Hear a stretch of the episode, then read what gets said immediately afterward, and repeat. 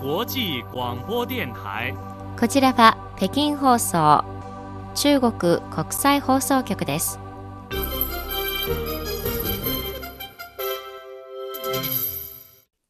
ではニュースをお伝えします。まず主な項目です。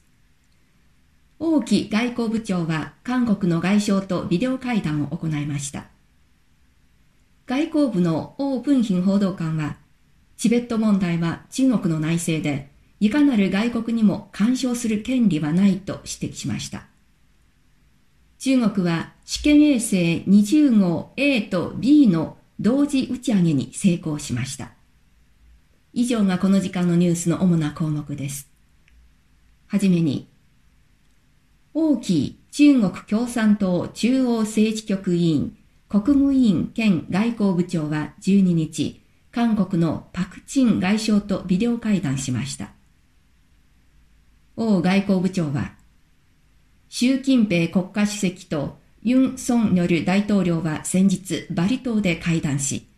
中間関係の次の段階の発展のための方向性を明確にした。中国は韓国とともに、両国首脳が達した重要な共通認識を確実に実行し、中間関係の安定した長期的発展を推進していきたいとの考えを表明しました。また、アメリカがチップス法やインフレ抑制法を制定したことや、WTO 世界貿易機関がアメリカの WTO ルール違反の判断を拒否したことをめぐり、アメリカの行動は中間を含む各国の正当な権益を著しく損なうものだと強調しました。各外相は、韓国は中国と共に両国首脳間の重要な共通認識を確実に実行し、両国関係が絶えずより高い水準に発展するよう推進していくと述べました。次のニュースです。チベット人権問題に対するアメリカ側の発言及び中国側当局者に対するいわゆる制裁措置について、外交部の王文賓報道官は12日の定例記者会見で、チベット問題は中国の内政であり、いかなる外国にも干渉する権利はないと表明しました。王報道官は、これは中国の内政に対する重大な干渉であり、国際関係の基本的な準則に公然と違反し、中米関係を著しく損なうものだ。中国側はこれに断固反対し強く非難する。チベット問題は中国の内政であり、いかなる外国にも干渉する権利はない。アメリカには他国に対する制裁をちらつかせる権利も、世界の警察官を演じる資格もない。我々はアメリカ側に、いわゆる制裁を直ちに撤回し、チベット問題と中国の内政への干渉をやめるよう求める。中国は自国の合法的権益を断固として守るため、強力な措置を講じていくと述べました。次です。中国 GCC 湾岸協力理事会サミットがこのほどサウジアラビアの首都リヤドで開催されました。外交部の王文賓報道官は12日の定例記者会見で、双方の指導者が中国 GCC の政治的相互信頼を固め、各分野での協力を強化することについて重要な共通認識に達したと紹介しました。王報道官は、今回のサミットは中国と GCC 諸国の関係発展にとって重要な意義がある。中国と GCC 諸国との関係発展は様々な分野での実務協力を深め、双方の人民に幸福をもたらすことを目的としている。中国とイランはすでに全面協力計画に調印しており、今年初めにその実施を開始した。中国側はイラン側と共に、両国の実務協力を長期的かつ安定的に進めていく予定だ。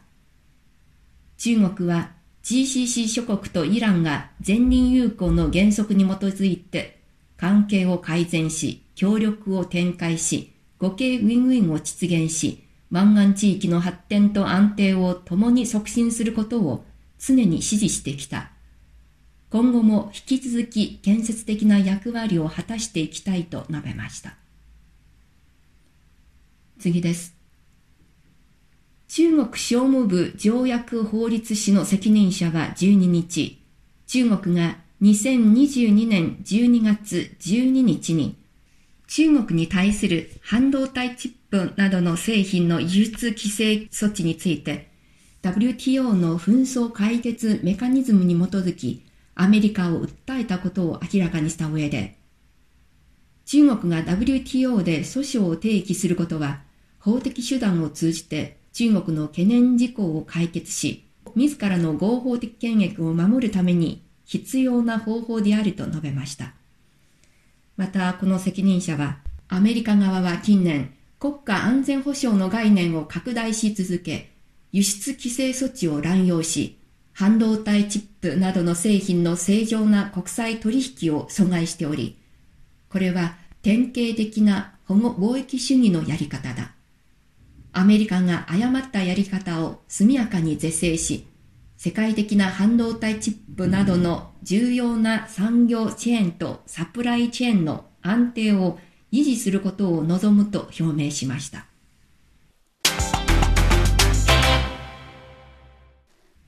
こちらは北京放送中国国際放送局です。ただいま北京からニュースをお伝えしています。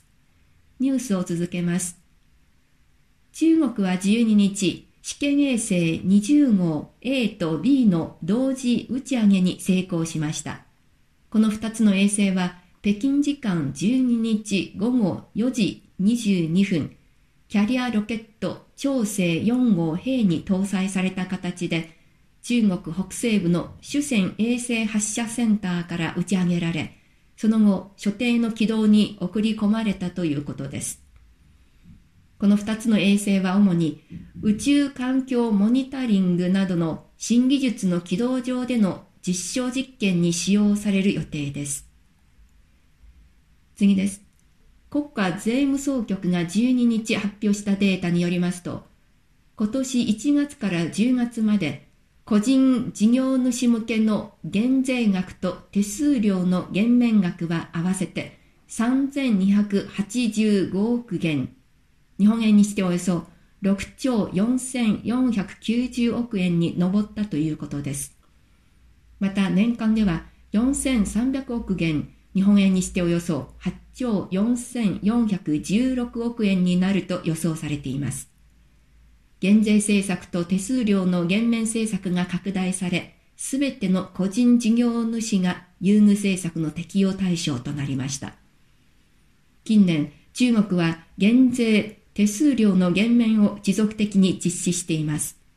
特に新型コロナウイルスによるパンデミックが発生して以来、個人事業主のビジネス展開を支援するための優遇政策が年々強化拡大され、より多くの個人事業主が確実に恩恵を受けられるようになりました。関連政策は雇用の安定化と国民の生活保障に重要な役割を果たしています。おしまいのニュースです。国連貿易開発会議が12日に発表した2022年統計ハンドブックは世界の実質 GDP 成長率について2021年の5.7%から今年の3.3%に低下する見込みだと指摘しています。ハンドブックによりますと今年は世界の商品輸出とサービス貿易輸出の伸び率がいずれも減速する見込みです。伸び率は商品輸出が21年の26.5%から13.8%に、サービス輸出が21年の17.2%から14.6%にそれぞれ低下するとしています。この時間のニュースを終わります。アナウンス担当はシュ・タンヨでした。